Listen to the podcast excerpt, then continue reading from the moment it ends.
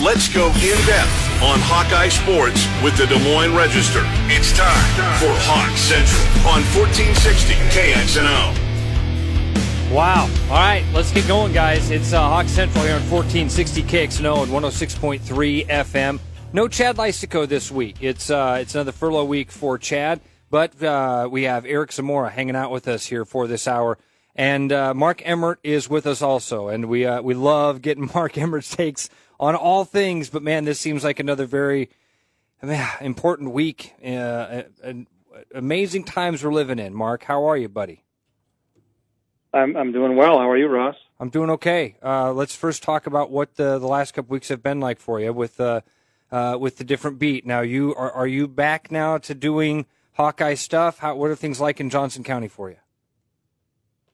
Yeah, I came back. I was up in Minneapolis uh, for six days, uh, covering the demonstrations up there and the aftermath of uh, George Floyd's death. Actually covered his memorial service uh, boy, that was last Thursday, I guess, and then uh, came back to, to Iowa City. So that was for USA Today, and then uh, got back in town, and I think uh, just in time for this uh, situation with the Hawkeyes to kind of explode on social media. I was watching that uh, on my Twitter feed, and Chad was obviously working hard writing stories about it, and uh, really, really uh, eye-opening stuff. Uh, a lot of very alarming stories. This is a really pivotal time in our country for sure, but also I think for this particular football program, there's a lot of, a lot of questions they have to answer right now. Hey, Mark, my take on it uh, on Monday, as we were trying to still kind of process everything, you know, um, and hear me out here because I, I, think some of this stuff comes across as uh, as as maybe insensitive at first, but but I just I want people to understand what my thought process was during this uh, this all happening when I woke up on, uh, I believe, what, what, was it? Gosh, it's time is so weird lately. Was it Sunday morning that all of this was really kind of unfolding, where we were seeing the, uh, uh, the, the, the, the James Daniels stuff, or was it Saturday morning? I was say it had to have been Saturday because I, I, know it was touched by okay. Emery and Sean on Saturday that's, morning. Uh, that's right. That's yeah. right. Oh my gosh, thank you. Because again, like I could hear Actually, it. Yeah, the I, James Daniels tweet was Friday. Was Friday night? Okay, okay. So it was Friday, yep, Saturday morning because I was asleep pretty early Friday. Didn't see really all of this happening. I woke up early Saturday morning and then was reading all of this stuff, and I I tried to look for as many specifics. I tried to look for as many different accounts as I could, and the first couple accounts and the first couple of things that I found were things like uh, the uh, the the comments of well uh, they that we had to cover up our tattoos. Uh, I think it was Jaleel Johnson who said I got yelled at once for not tying my shoes the right way. and I saw those things and I thought, well, this is just discipline stuff. This that's not race things, okay? And then I I I I, saw more things come in. I saw some more specific things about Doyle and uh, and uh, these accusations of him kind of mocking players and using some really uncomfortable language and some things that I would say were over the line. And then it, it, it kind of just went from there. Okay. And what happened, the, what happened with me, Mark, was I started to reevaluate some of those initial thoughts because it, none of these guys were coming out and saying, man, Greg Doyle's a racist. Kirk Ferentz a racist. These guys need to lose their jobs. They were all, uh, they were all kind of singing the exact same tune, which was, there's an issue. There's a problem. There's this there's this underlying tone that even they don't get sometimes. So I, I had to go back and reevaluate. And I decided on Monday at some point that man, this conversation about the Iowa Hawkeyes seems to be a perfect microcosm for what's happening in the country. Because a lot of my friends are reading these stories. They're seeing the uh, they're seeing these stories and they're thinking, well, that's not racist. That's not, there's no race things there. That's just discipline. But when you've got a few dozen black guys standing up and saying, this is a problem, that's when it's a good time for understanding. It's a good time to stop and go, okay, what am I missing? What have I done or what have I said? Because I'm, I'm remembering now. I'm, I don't have any tattoos. I think tattoos are kind of dumb but they aren't any sort of cultural expression for me. And that was what when when when you say tattoos are dumb or you say that tattoo's dumb, not understanding what the significance of that is, not just for being a kid from Detroit, but being a black man from Detroit, it's not heard as boy i wouldn't i wouldn't get a tattoo like that it's heard as your expression of your culture is stupid and i i I, I really found myself on Monday looking at all of this stuff as a diehard Hawkeye fan, as a guy that likes Kirk Ferentz and really likes Coach Doyle. We just had him on the show with us two weeks ago, ten days ago, or whatever it was. Two, we we were on the air with this guy and we had this we had a conversation last week that was really deep and really good about what race is like inside the Iowa locker room. That was Wednesday last week. So I just it, that's that was how I kind of processed all of this stuff that came out as I woke up as it was Saturday morning. Again, time is so weird. I could hear it in your voice when you were remembering George Floyd's um, uh, memorial service from last Thursday. It, it it feels like weeks ago. Um, and this story does too. I can't remember which day. So Saturday, as I was watching this stuff, Sunday, as I was processing it more, I went through all of this stuff. I could I could appreciate what a lot of people went through, and where a lot of people still are, because I was there at one point. The idea of man, I want a lot more details. The idea of I, I need more specifics because I'm not willing to say that Greg Doyle is a racist or that, and I'm and nobody is saying that. Shouldn't say that. I'm not willing to say there's a problem yet because I don't see it. And then I, I, I, the more guys that came out and kind of said that same thing of there's issues, there's these things, we're walking on eggshells, whichever one of the dozens of tweets you want to pull out that kind of had that same tone. I feel like that was when my, my, how I was processing this kind of changed a little bit. Uh, so can you just kind of walk me through your weekend? What, how these, how you were receiving these messages, these tweets, people you maybe reached out to, or things that Chad uh, that brought to your attention? Yeah, I mean, it's certainly uh, you're right. I think your your experience is probably like that of many Hawkeye fans that had no idea this, was, this kind of stuff was going on. I think uh, a lot of us were caught by surprise initially by uh, just the volume of the complaints, and then I think the way they kind of all seem to fit into a pattern. Um, it kind of made sense. The more guys that complained, they, they just felt like they were not allowed African American players were not allowed to be themselves, to express themselves. The clothing they wore would get criticized. The way they wore their hair would get criticized. Uh, the comments of "I'm going to send you back to the ghetto or back to the streets." I mean, that's just way over the line. And uh, obviously, they they felt black players were singled out uh, more than white players in, the, in these instances, and also the the claims that uh, the drug testing is, is done on a on a bias yeah. uh, you know scale. That the black players are trust, tested a lot more than white players, and there's no rhyme or reason to it an accusation that uh, Kirk Ferentz said he, does not believe is true, but didn't offer any support or proof to back that up. I mean, enough guys came out and said that too. That there is uh, that's an issue. I mean, it's it's a big issue, and it's uh, you're right. A lot of players are saying they're not calling for anybody to be fired necessarily, or you know that somebody's head has to roll. They just want things to get better uh, because their, their experience was not optimal uh, even though they they kind of you know got through it and did what they did, and I'm sure they had you know many good memories as well with their teammates. But it shouldn't you shouldn't have to you know pay this kind of price to be a member of the Hawkeye football team. And a lot of uh, African American players have transferred. I mean, have just decided that this is not for me.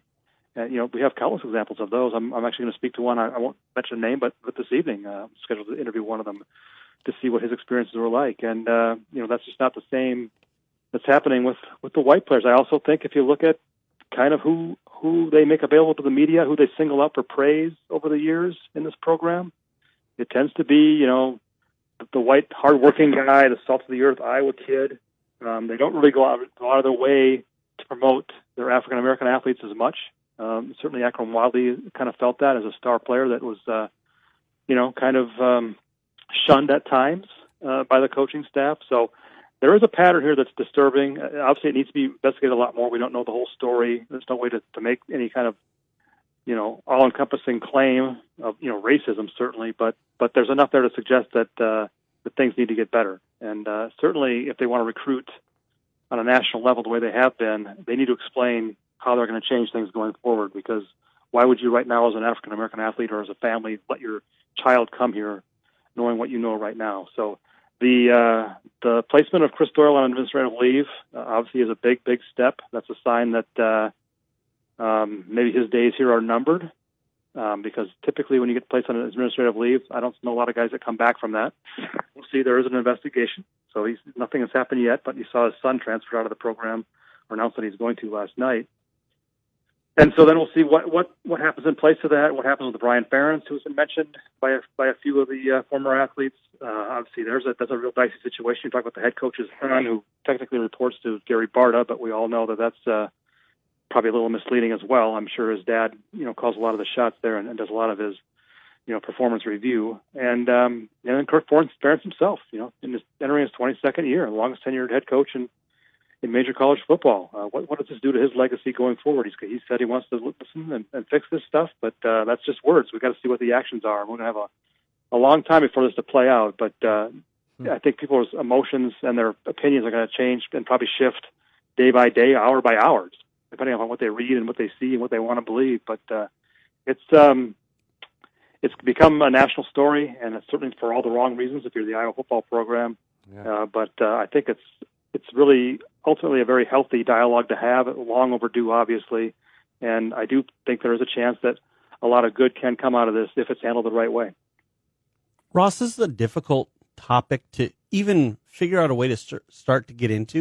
And there are a couple of things that I want to point out that I really liked with how you've particularly kind of delved in. First of okay. all, you saying out front, and I remember I actually went back and listened to our um, show yesterday, and you mentioned that that that you come right out and say, "Look, I don't get it. I, I am trying to learn everything I can." But just that admission, I think, means a lot because right now there are a lot of Caucasian people in this country that, whether they mean to or not, through their words and actions, are kind of giving off the impression like, "Hey, look, I know what." People of color are going through. And there's a lot of people who would say, man, just that admission of, I, I, I can't understand. I can sympathize, I can empathize, but I don't understand and I want to learn. That's a big part of it.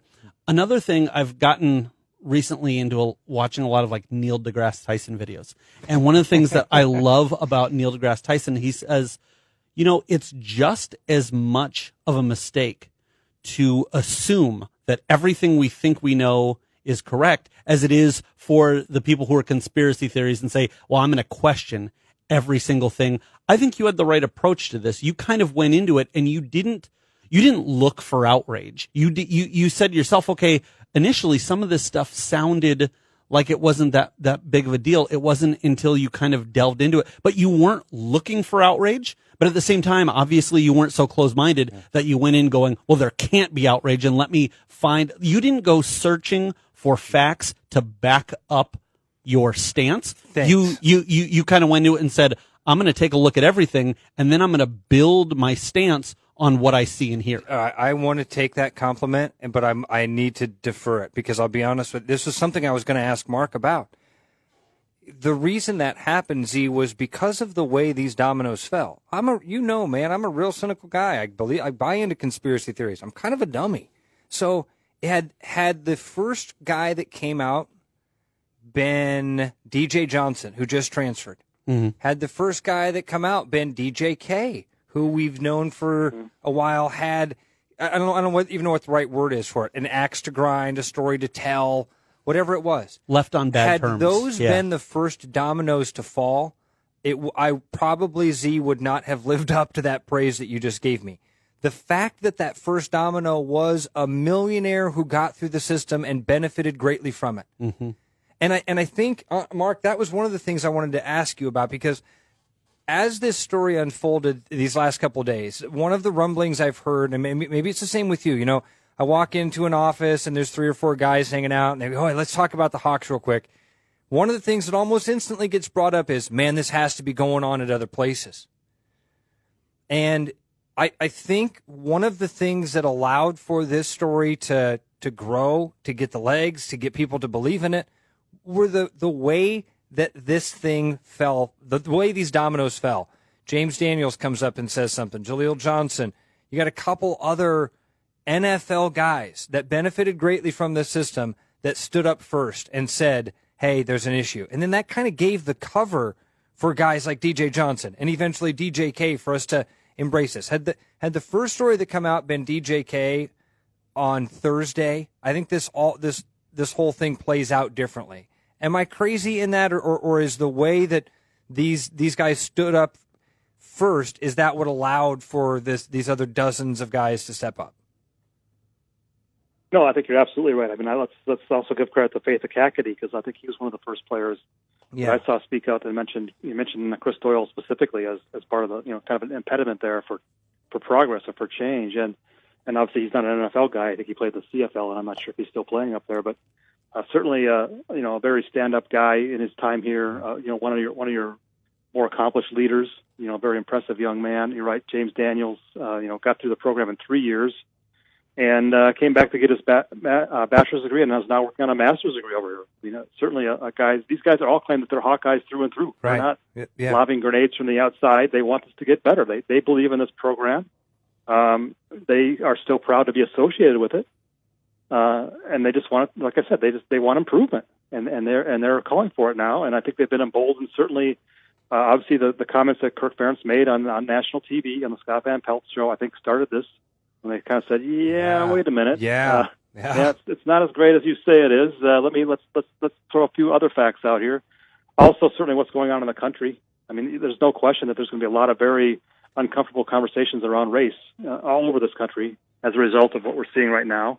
Again, long overdue in most cases, um, and hopefully productive, and, and something positive comes out of them. But that's certainly, um, uh, you know, the backdrop of this story. And also, let's talk about the social media issue with the with the current players. I mean, they ba- essentially went to Kirk Ferentz and said, "Hey, you know, I know there's this Twitter ban uh, that you've had for years uh, for whatever reason, and um, but we want to be able to participate in, in the national conversation. Like, there's all our peers are out there right now talking about what they believe in terms of, you know, how, how this country can be better regarding its treatment of African Americans, uh, and we ha- we have strong feelings about that. You know, we are adults.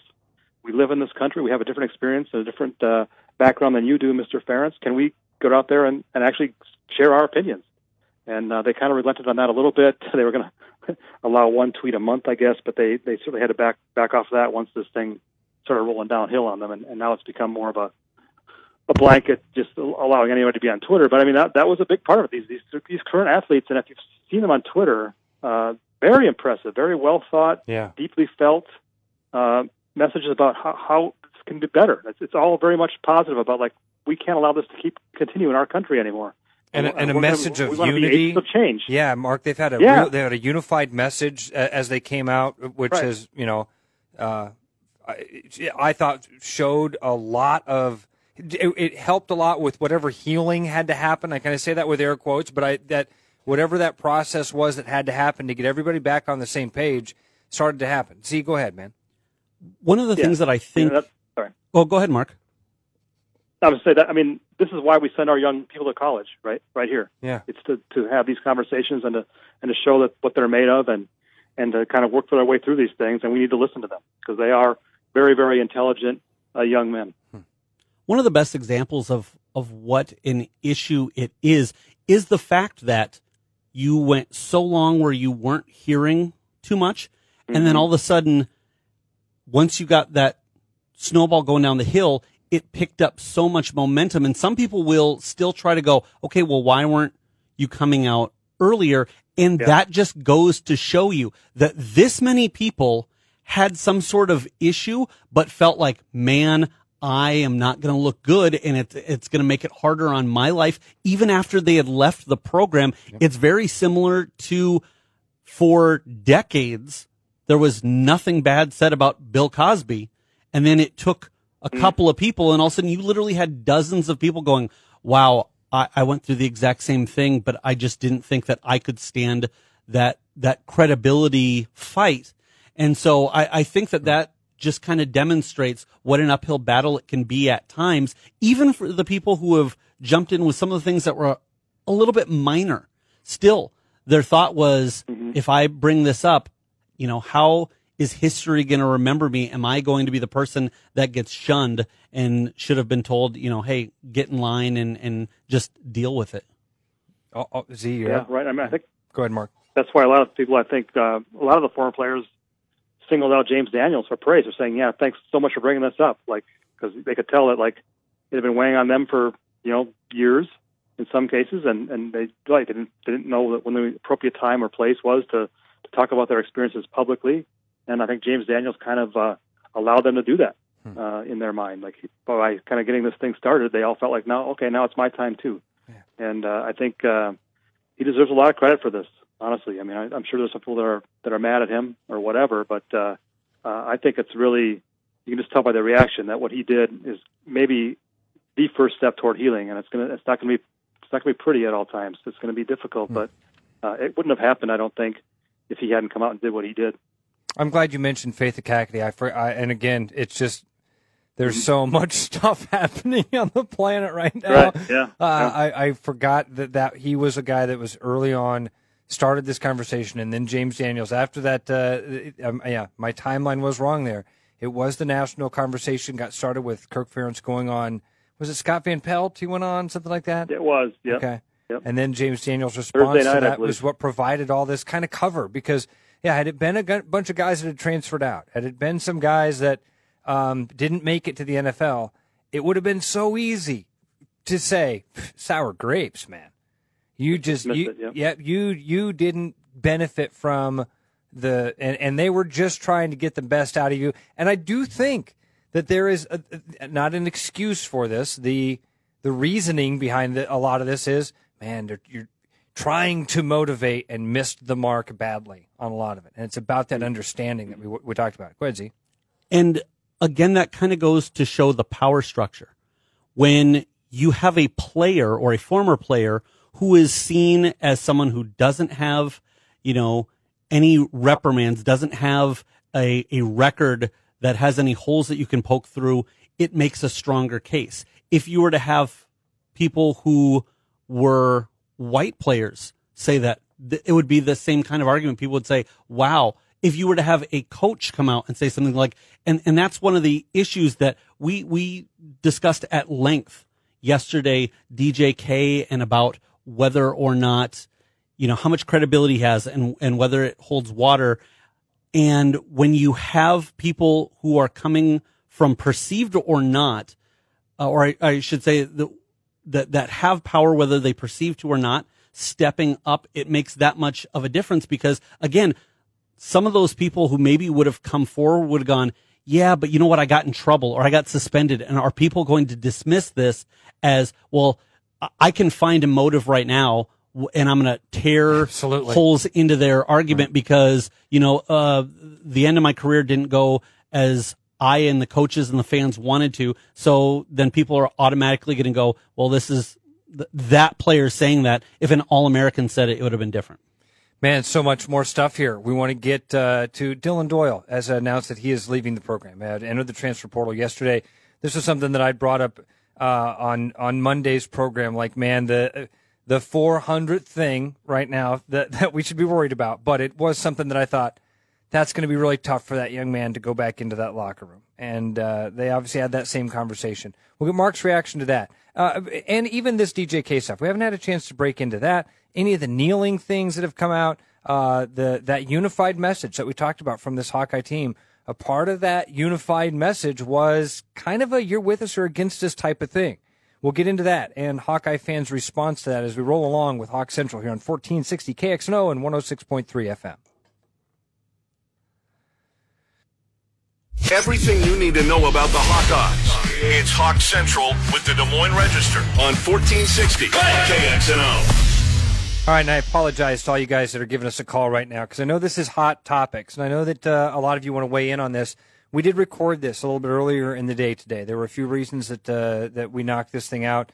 Um, so we apologize because I know you guys want to weigh in on this. We've taken a lot of calls on the Fanatics the last couple of days, and we're going to continue to do this. This is not a conversation that is easy or is light work. Uh, it's going to take a long time for us to uh, to get to a point where we can talk about this and everybody's uh, okay with it. Um, and a lot of this, you know, the we, we talk about that unified message that did come out of this Hawkeye locker room. It seemed this week. One of the things, Mark, that did come out that was uh, seemed to be a unified message was, hey, you're either going to support our uh, our not even our support our message. You're either going to support the fact that we're speaking out, or you're not a Hawkeye fan. And I, I'm, I'm kind of paraphrasing Kaevon Merriweather there, but it was something to that effect of of hey, get behind us here. If you're a Hawkeye fan, if you're a real Hawkeye fan, you're going to get behind the guys that are wearing uh, the black and gold. And that was seen. I did see some weird responses to that mark. I saw a lot of, well, this is this is it. We've gone too far now. Have you seen? I mean, I hate to even. Have you seen the polarization that's happening in America? Have you seen some of these uh, responses? Yeah, and I, I guess that was typical. I think I'm sure uh, Kaevon anticipated that with his original tweet. You can kind of tell that he was basically saying, you know, we want to play, we'd rather play in front of a thousand fans that really, really believe in us as human beings and not just, you know, athletes, than you know a stadium full of people that actually just you know don't care what happens to us once the game is over. What happens to us, you know, Sunday through Friday, and what we have to deal with on the streets of this country when we go back to our hometowns. And so that's that's basically his message. And I saw all of his teammates, a lot of former players, really, really supportive of that, saying, "Right on, that's exactly right." Yeah, and you're going to have some people that say, you know, uh, I'm not going to, you know, I'll, I'll I'll sell my season tickets or whatever, or not renew them if you guys kneel or whatever you do. Uh, and that's that's going to be the reality. Now we'll see how people actually follow through on that threat. If they if they actually say that, will they actually do that? Will they actually not go to games based on the behavior of the the athletes during the national anthem? I don't know.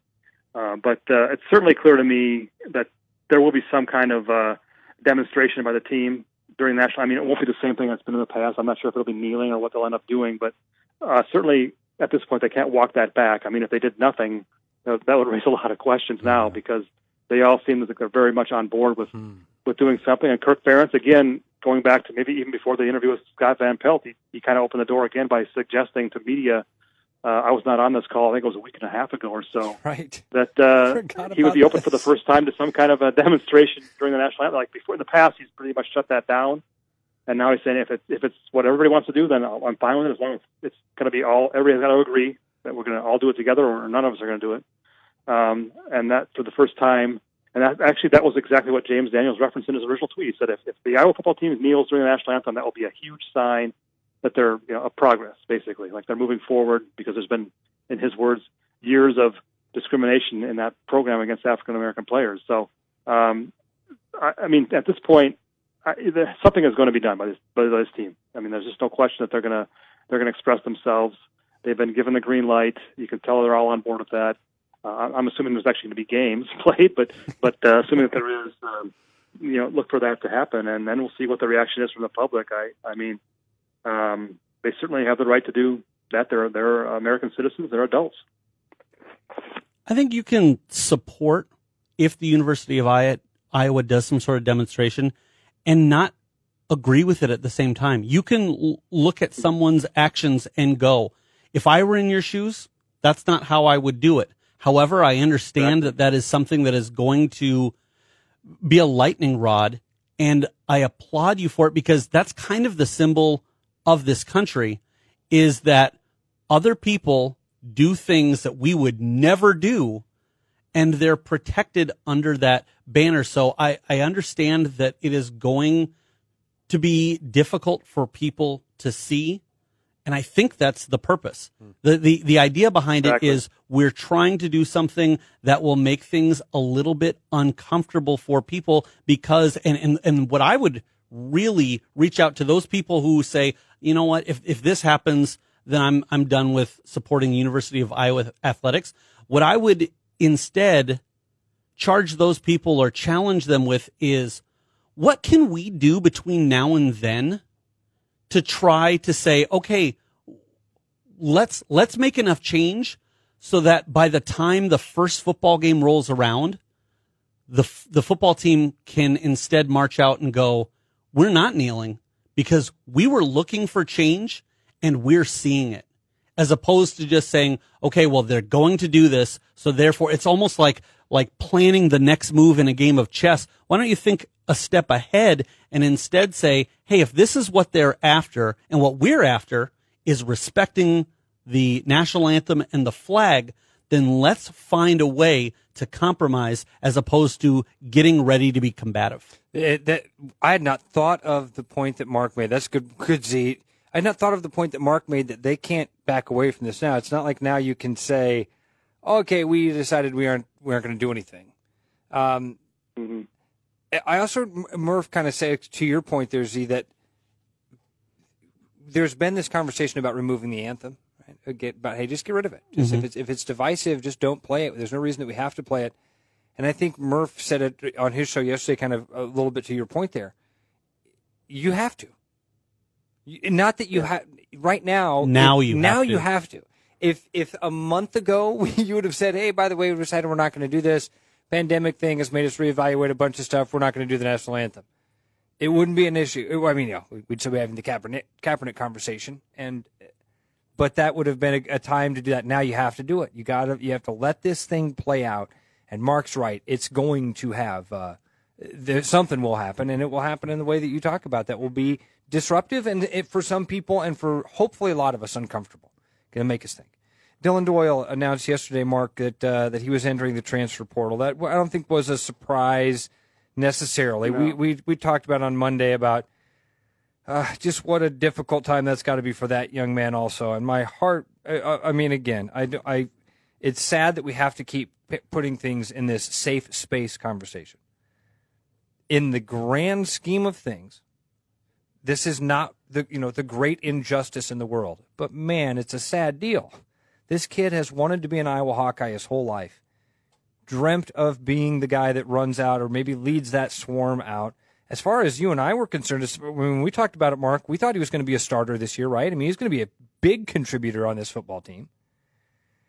Uh, Yeah, he he definitely would have been in the mix. yeah, Yes. yeah. So I mean, just I, I, I thought of all of that as this was as this was playing out over the last couple of days, and then yesterday seeing that news that he was entering the transfer portal, I'm sure that was heartbreaking for him. I know you've had a chance to at least get to get to know him uh, over the years here. What were your reactions to Dillon Doyle's uh, uh, transfer portal news? Yeah, it's interesting you say that because I actually that was one of the players I thought of too when they said you know players are coming back to campus on Monday for the first time. You know, after the coronavirus basically emptied the campus for a few months, and they're going to be able to you know work out in that facility again. You know, under you know strict guidelines. Uh, I thought, yeah, how, how is Dillon Doyle going to function in there? You know, with his dad being placed on administrative leave, his dad who basically ran that room for 21 years, no longer there. All his teammates. Uh, I mean, it would just be so uncomfortable and awkward. Um, and now we don't know how this is going to play out going forward. Is, is his dad going to be dismissed? Is his dad going to get his job back? If his dad is dismissed, is he going to file a lawsuit and fight this? Like, and how would how would he be able to function on that team while all this plays out? I mean, it's just uh, I'm sure it's a really difficult decision for him to make and very sad. And I saw a lot of his teammates kind of wish him the best, uh, uh, you know, on his way out. But uh, I'm not sure what other decision he could have made. I don't know how he could have been a member of this team this year with all that was going on involving his own father. And so, um, you know, it is sad. It's, he's, he's kind of a, you know, a bystander here that, that, that becomes one of the casualties of this uh, situation because uh, obviously I don't think anybody's accused him of anything. I mean, he's by all accounts been a very, very uh, good deep teammate, a diligent worker. You're right. He worked his way into starting three games last year as a redshirt freshman, uh, you know, while Christian Welch was dealing with his injury. So um, he did everything he could do and was supposed to do and was asked to do. But um, that's the scenario that he's that he's facing, and, I- and I mean, I think he made the right decision, and we'll see where he, where he ends up. And maybe he said he wants to go help some team win a national championship. Maybe he'll get that chance. We'll see. But um, you're right. It, you just got to feel for the kid. There's Yeah. nothing. I don't know that there's anything he could have done uh, uh, differently. Yeah. Did you want to jump in on that? See, okay, so a, a lot of people, Mark, are making some assumptions about what that means with Dillon Doyle being gone. That this means also Yeah. Coach Doyle is, uh, the, you know, the writing's on the wall here. I, I'm not so sure about that. Have you? I mean, uh, No, uh, do you me think? either. Okay, okay. I wanted to make sure I wasn't missing something there that was that was obvious. Um, I did think that Coach Doyle's uh, press release statement that he made, whatever that was, was a was one of those two for three things. Man, the first two paragraphs were right on the money, and it seems like everybody seems to agree that third paragraph was a uh, eek eek yikes moment. You know, those are the stuff that turn, yeah. yeah, yeah. Those are the stuff that you, you, you, you, you believe and you say to your friends and you get your buddies around the neighborhood to say that stuff for you. You just don't say that stuff in your press release that's supposed to be an apology tour. Um, so anyway, uh, you're you are like me though. You're not. You don't think that just because Dillon Doyle is leaving, that means Coach Doyle is automatically gone. No, I don't. I mean, I don't think that's been determined yet. For one thing, and and uh, I just think that no matter any, like I just said, any scenario involving his dad going forward, it's going to be ugly. Like I don't, I don't see a situation where he just comes back and gets his job back, and everybody says, okay, everything's fine now, and you know, we we take back what we said about him, and you know, he goes to some sensitivity training, and and you know, the world is great again. I mean, it's it's, it's going to be ugly there involving uh, Chris Doyle. I, I don't, I don't see a good outcome there for him or that family. You know, how this whatever happens, and Yeah. so um, you know, why why would his son want to be right in the middle of that, trying to play football, which is a very demanding sport and takes up a lot of his time. He's also an excellent student, and, and you know trying to manage his studies as well. I mean, I just think it would be way too distracting for him and probably for the team to have him out there. I mean, how many questions would they get about, you know, this guy's dad was considered a problem in the in, a, in the program. He's been asked to leave, or he's been, you know, whatever. He's been reinstated, whatever the situation is, and yeah. now you got to play alongside his son. How is that going for you? So, um, like I said, I just don't think there was any other choice that yeah. that young man had to make. And looking at it from a positive perspective, I think a lot of people are going to look at this and say, okay, well, you know, the Dillon Doyle had to do this, but if you look at it from a glass, you know, half full perspective, maybe this is an opportunity for him to kind of stand out on his own. I mean, he's always kind of had that, you know, at the mm-hmm. University of Iowa having to work under, well, people, regardless how good you are, people are always going to say, okay, well, you're here because you're Right. Your your dad got you in the building, so now it gives him an opportunity to say, "Look, I, I, love everything that my dad and the University of Iowa have done for me, but now it's an opportunity for me to become Dillon Doyle and not Coach Doyle's mm-hmm. son." Yeah, good point. That's really good. Absolutely. See, yeah, and and he will blow people away with his work ethic in a weight room wherever he goes. They're going to go, man, you were raised different, weren't you? You're an animal in here, kid. Yeah, I'll be rooting for him, man. I, I really will. Again, it, it, it's I, I don't want to lose the perspective of where that belongs in this conversation, but it is something that is sad for me that a kid that wanted this so badly was so close to being at that point where he was going to be a focal point of the team that he'd been growing up idolizing and uh, and being this real small part of in a very literal way uh, years ago, and now this close to being a big part of it and that all gets uh, is lost now because of this stuff. Um, anyway, it's tough. Mark, I, I, get confused sometimes when I think about how long you've been here, um, and and like you're kind of that that donut. Me too. Of, right, we couldn't even remember two weeks ago. Uh, that donut of Hawkeye coverage that you've been a part of. Were you here in this in Iowa when uh, uh, DJK was a receiver for the Hawks? I I was, yes. Okay. I covered uh, that team a little bit. I was not the main beat guy, but I helped out Andrew Logue, and I I actually interviewed DJK once after a game for, for how, a long time. How'd that go? They still let him speak to the media. He was great. It was a game. I can't remember the circumstances. They they they had to rally late to beat a team that was not a very good team. It was like a, one of those, you know, non-power five teams that they comes in here early in the season, and uh, and they did. They managed to get the win. And he was talking for a long time about like what he was thinking on the sideline. He's like, boy, this will be so difficult for these fans. They put so much time and effort into this team, and they root so hard for us. If we lose this game, we're going to let them all down, and we can't do that. And I thought, well, wow, this guy's really impressive. He stood there for a long time. We were the last two ones in the interview room, and he and he had a toothpick in his mouth the whole time. I remember that too. He's kind of like working on this toothpick and giving me his thoughts about you know how important this win was for the Hawkeyes and why they you know they couldn't afford to lose a game. And then I never talked to him again. Pretty soon after that, he was he was banished from any media appearances, which was uh, a very rare step. But uh, you know, obviously there was a lot of friction there, you know, between him and the head coach and maybe some others. But uh, but when you talk to him, yeah, he he is a very impressive uh, young man, and he obviously uh, can be a lightning rod. Uh, he's he's he's had some erratic quotes and some erratic behavior, which he's admitted to, obviously. But uh, but uh, there's um, there's an interesting story there that I'm not sure we're ever going to get the truth about, yeah. you know, the full truth about. But yeah. uh, it, there's a lot going on there behind the scenes, no question about. it. And he was very talented.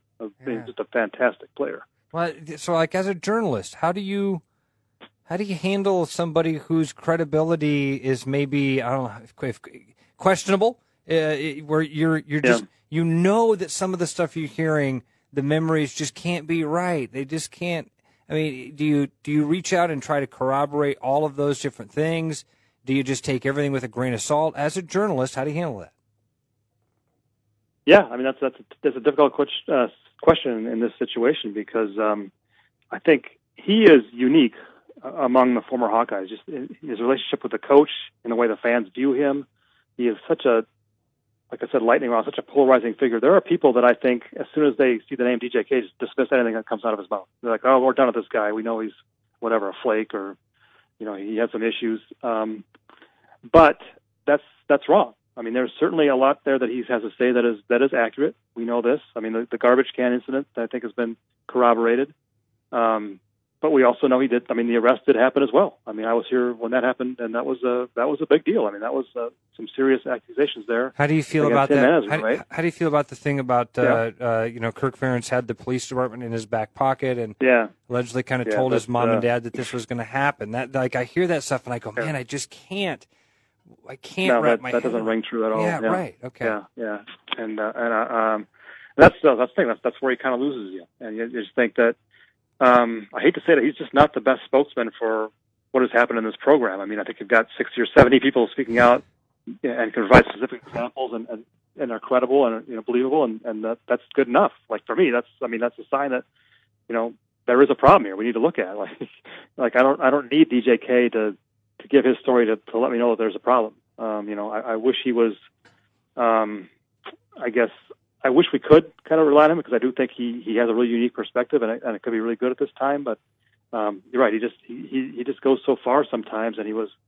I mean, he clearly was a guy that that loved the spotlight and and uh, the attention, and that's obviously one of the reasons why Kirk Ferentz did not like him. Like, I mean, we we can all know that Kirk Ferentz does not like players that are uh, seen as individuals, especially strong individuals in, on his team. I mean, I, I think we've got a lot of examples of that, right? So um, you can see where DJK and him kind of butted heads, and um, you know that's um, that's a different story to me. That's just like belongs in a different category, and Yeah. and I, I would love to know the true story someday.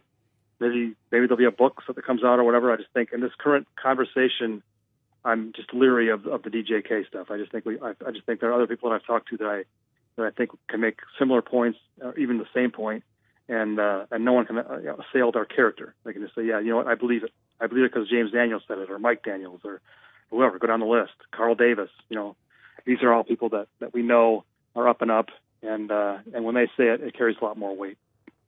Mark, a lot of the things that DJK got into were some specifics that would be difficult to corroborate. But one of the things uh, that I noticed he he brought up was kind of more of a general thought, and it was that the University of Iowa football program doesn't like people to be themselves. Do you think that that type of statement holds water? Is the University of Iowa really looking for people who are going to blend in and not stick out, so to speak?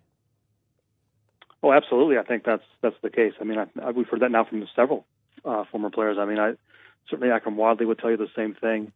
Um, Marvin McNutt, you know, has basically said the same thing, and he was obviously very close with DJK. Mar- And just uh, real Um, quick, real quick, Mark Marvin McNutt was on with uh, Murph and Andy earlier today. Yeah, I think I Yeah, saw that yeah. that he was going to be. Yeah, yeah. Another guy that I, I'm hoping to talk to later this week as well. So, um, um, Noah Fant. You know, now we got to Yeah, go back man. and question all of that that whole scenario. Um, and and what do they have in common? Obviously, is is their race. Um, and so that's that's what makes you stop and wonder. Like, were these black athletes, as they claim, basically suppressed from expressing themselves? Obviously, they couldn't go on Twitter. A lot of times, you know, Iowa controls who who speaks to the media. I mean, that- that's one way they can basically get, keep their message or keep things locked down, keep their message the same. They'll they'll tell you what to say even before the media. I mean, they'll, they'll coach you up a little bit on that. Uh, so Akrum Wadley not going to Big Ten media days. I remember that was a, a bit controversial back in the day. Obviously, he's one of their better players. Uh, you know, certainly loved speaking to the media. We all love talking to him. Um, so, do, you know, were they making decisions based on, you know, who was, you know, embodying the Hawkeye way, or was it something else? And I, and I think it was it was the latter. I mean, I think that there were certain guys that they wanted to put out in front of the media that they trusted to, to kind of deliver the message and, and not make it about themselves. And I don't think, you know, Akrum Wadley was making it about himself so much. I mean, he was just being himself. And so that's, you know, that's what really needs to be, it's subtle and it's tough to prove at times, but I mean, I definitely think there is something there where, where, you know, these, these black athletes were not allowed the same, I guess, freedom of voice hmm. or expression that their, their white counterparts were. All right, when we get back, we will race to the finish line here in this six o'clock hour. Uh, heavy stuff on this Hawk Central. Another really fantastic conversation. Not surprised at all that that's what we've got from our buddy Mark Emmert. Zamora's hanging out with us uh, till uh, the top of the hour here on 1460 KXNO, 106.3 FM. This is Hawk Central. Everything you need to know about the Hawkeyes. It's Hawk Central with the Des Moines Register on 1460 KXNO. All right, here we go. Uh, again, speed round. Going to wrap up this Hawk Central program in these final couple of minutes before we hit the seven o'clock hour. Mark, uh, you mentioned that you had been up in Minnesota. We know for the last several weeks you've been on the, the COVID beat over there in Johnson County, and then uh, you were back up near home in Minneapolis, covering all of the stuff that's been happening uh, in your in your dear home state. Now, what's uh, what's the plan here for, for the next couple of weeks, or, the, or maybe what, what are the stories that you're working on right now? Yeah, so I mean, obviously the, the players reported back on Monday. We all knew that was coming, as I said. So this, I was, I think the plan was to kind of ease me back into some sports coverage this week to begin with. Uh, and then uh, with Chad being out, as you mentioned, and then uh, with all that's going on, it became more of a full time uh, sports week for me. Uh, I'm on furlough next week, so it's basically just from between now and the end of this week. But uh, trying to work on some more like you know issue oriented stories surrounding this thing. I've, I've got four things on my plate right now. I, I did have a really nice uh, a really enlightening conversation with a legal expert today about what's ahead. Because I'm not sure we've talked much about this, but uh, with this situation, there's almost certainly going to be litigation on one side or the other, no matter what happens with the University of Iowa going forward. So I kind of can maybe lay out some of those scenarios, like what they could be facing here and what the the potential liability is for the university. Man, you know, Mark, I'll be not, hon- whatever, dude- however they handle Doyle. I'll be honest, Yeah. I hadn't even thought of that. Had not even Yeah, this thing is considered. going to end up in court. I'm almost sure of that. Yeah. Ah. And you know what what the whole the Twitter ban, the social media, like how how insulated the players were from basically the public at times. Uh, you know how how that has fed into all this. I want to examine that. Certainly want to take a look at. Let's say that a year from now, uh, this thing is over. Like they've they've gone through their studies, they've had their advisory committee make its recommendations, they've implemented a lot of those changes. What would what would the ideal scenario look like for the Hawkeye football team a year from now if they if they actually kind of conquer this, master this, get this to, to, to everybody where everybody wants it to be, black and white, um, and uh, talk to some experts and some former players about what, what do they want to see happen going forward, ideally for this program. And then, um, you know, I got one more that I'm not sure I should talk about yet because I'm not sure it's going to come together. I've been working pretty hard on it, but, Dude, uh, but think- stuff like that. I think those sound like some pretty big, important stories. Man, Yeah, yeah. I'm trying to talk to as many football players as I can, actually. So wow. it's been it's been interesting, on and off the record. I am uh, I, I am really fascinated about the lawsuit stuff. I again I didn't Yeah. even consider it. As soon as you said that, my They brain. are in a tough spot the university, no matter what they do. That's, that's the bottom line. Uh, that's spoiler alert. this is going to be tough for them. I think either way they approach the the Chris Doyle situation. Man, Mark, uh, no better way to just uh, walk your way back into the shallow end of the sports pool. Gosh, always something, huh? Yeah, this is like getting kicked into that deep end by your uncle. Man, okay. I know. And on top of that, I, I, I had a coronavirus test today, so it's been a great week. When will you find that news out? Three days. Best of luck to you. Keep us posted. Now, now, now thank I'm going to be on. Now I'm going to be on pins and needles for three days. Crap. Good luck to you, Mark. Thank you so much, man. All right, thanks, awesome, awesome, awesome stuff tonight, as always is the case. Love chatting with that guy. Z, thanks a lot for hanging out with us. No man. problem. Uh, all right, we'll be back at it tomorrow morning. Morning Rush will start your day at 6 a.m. here on 1460 KXNO and 106.3 FM.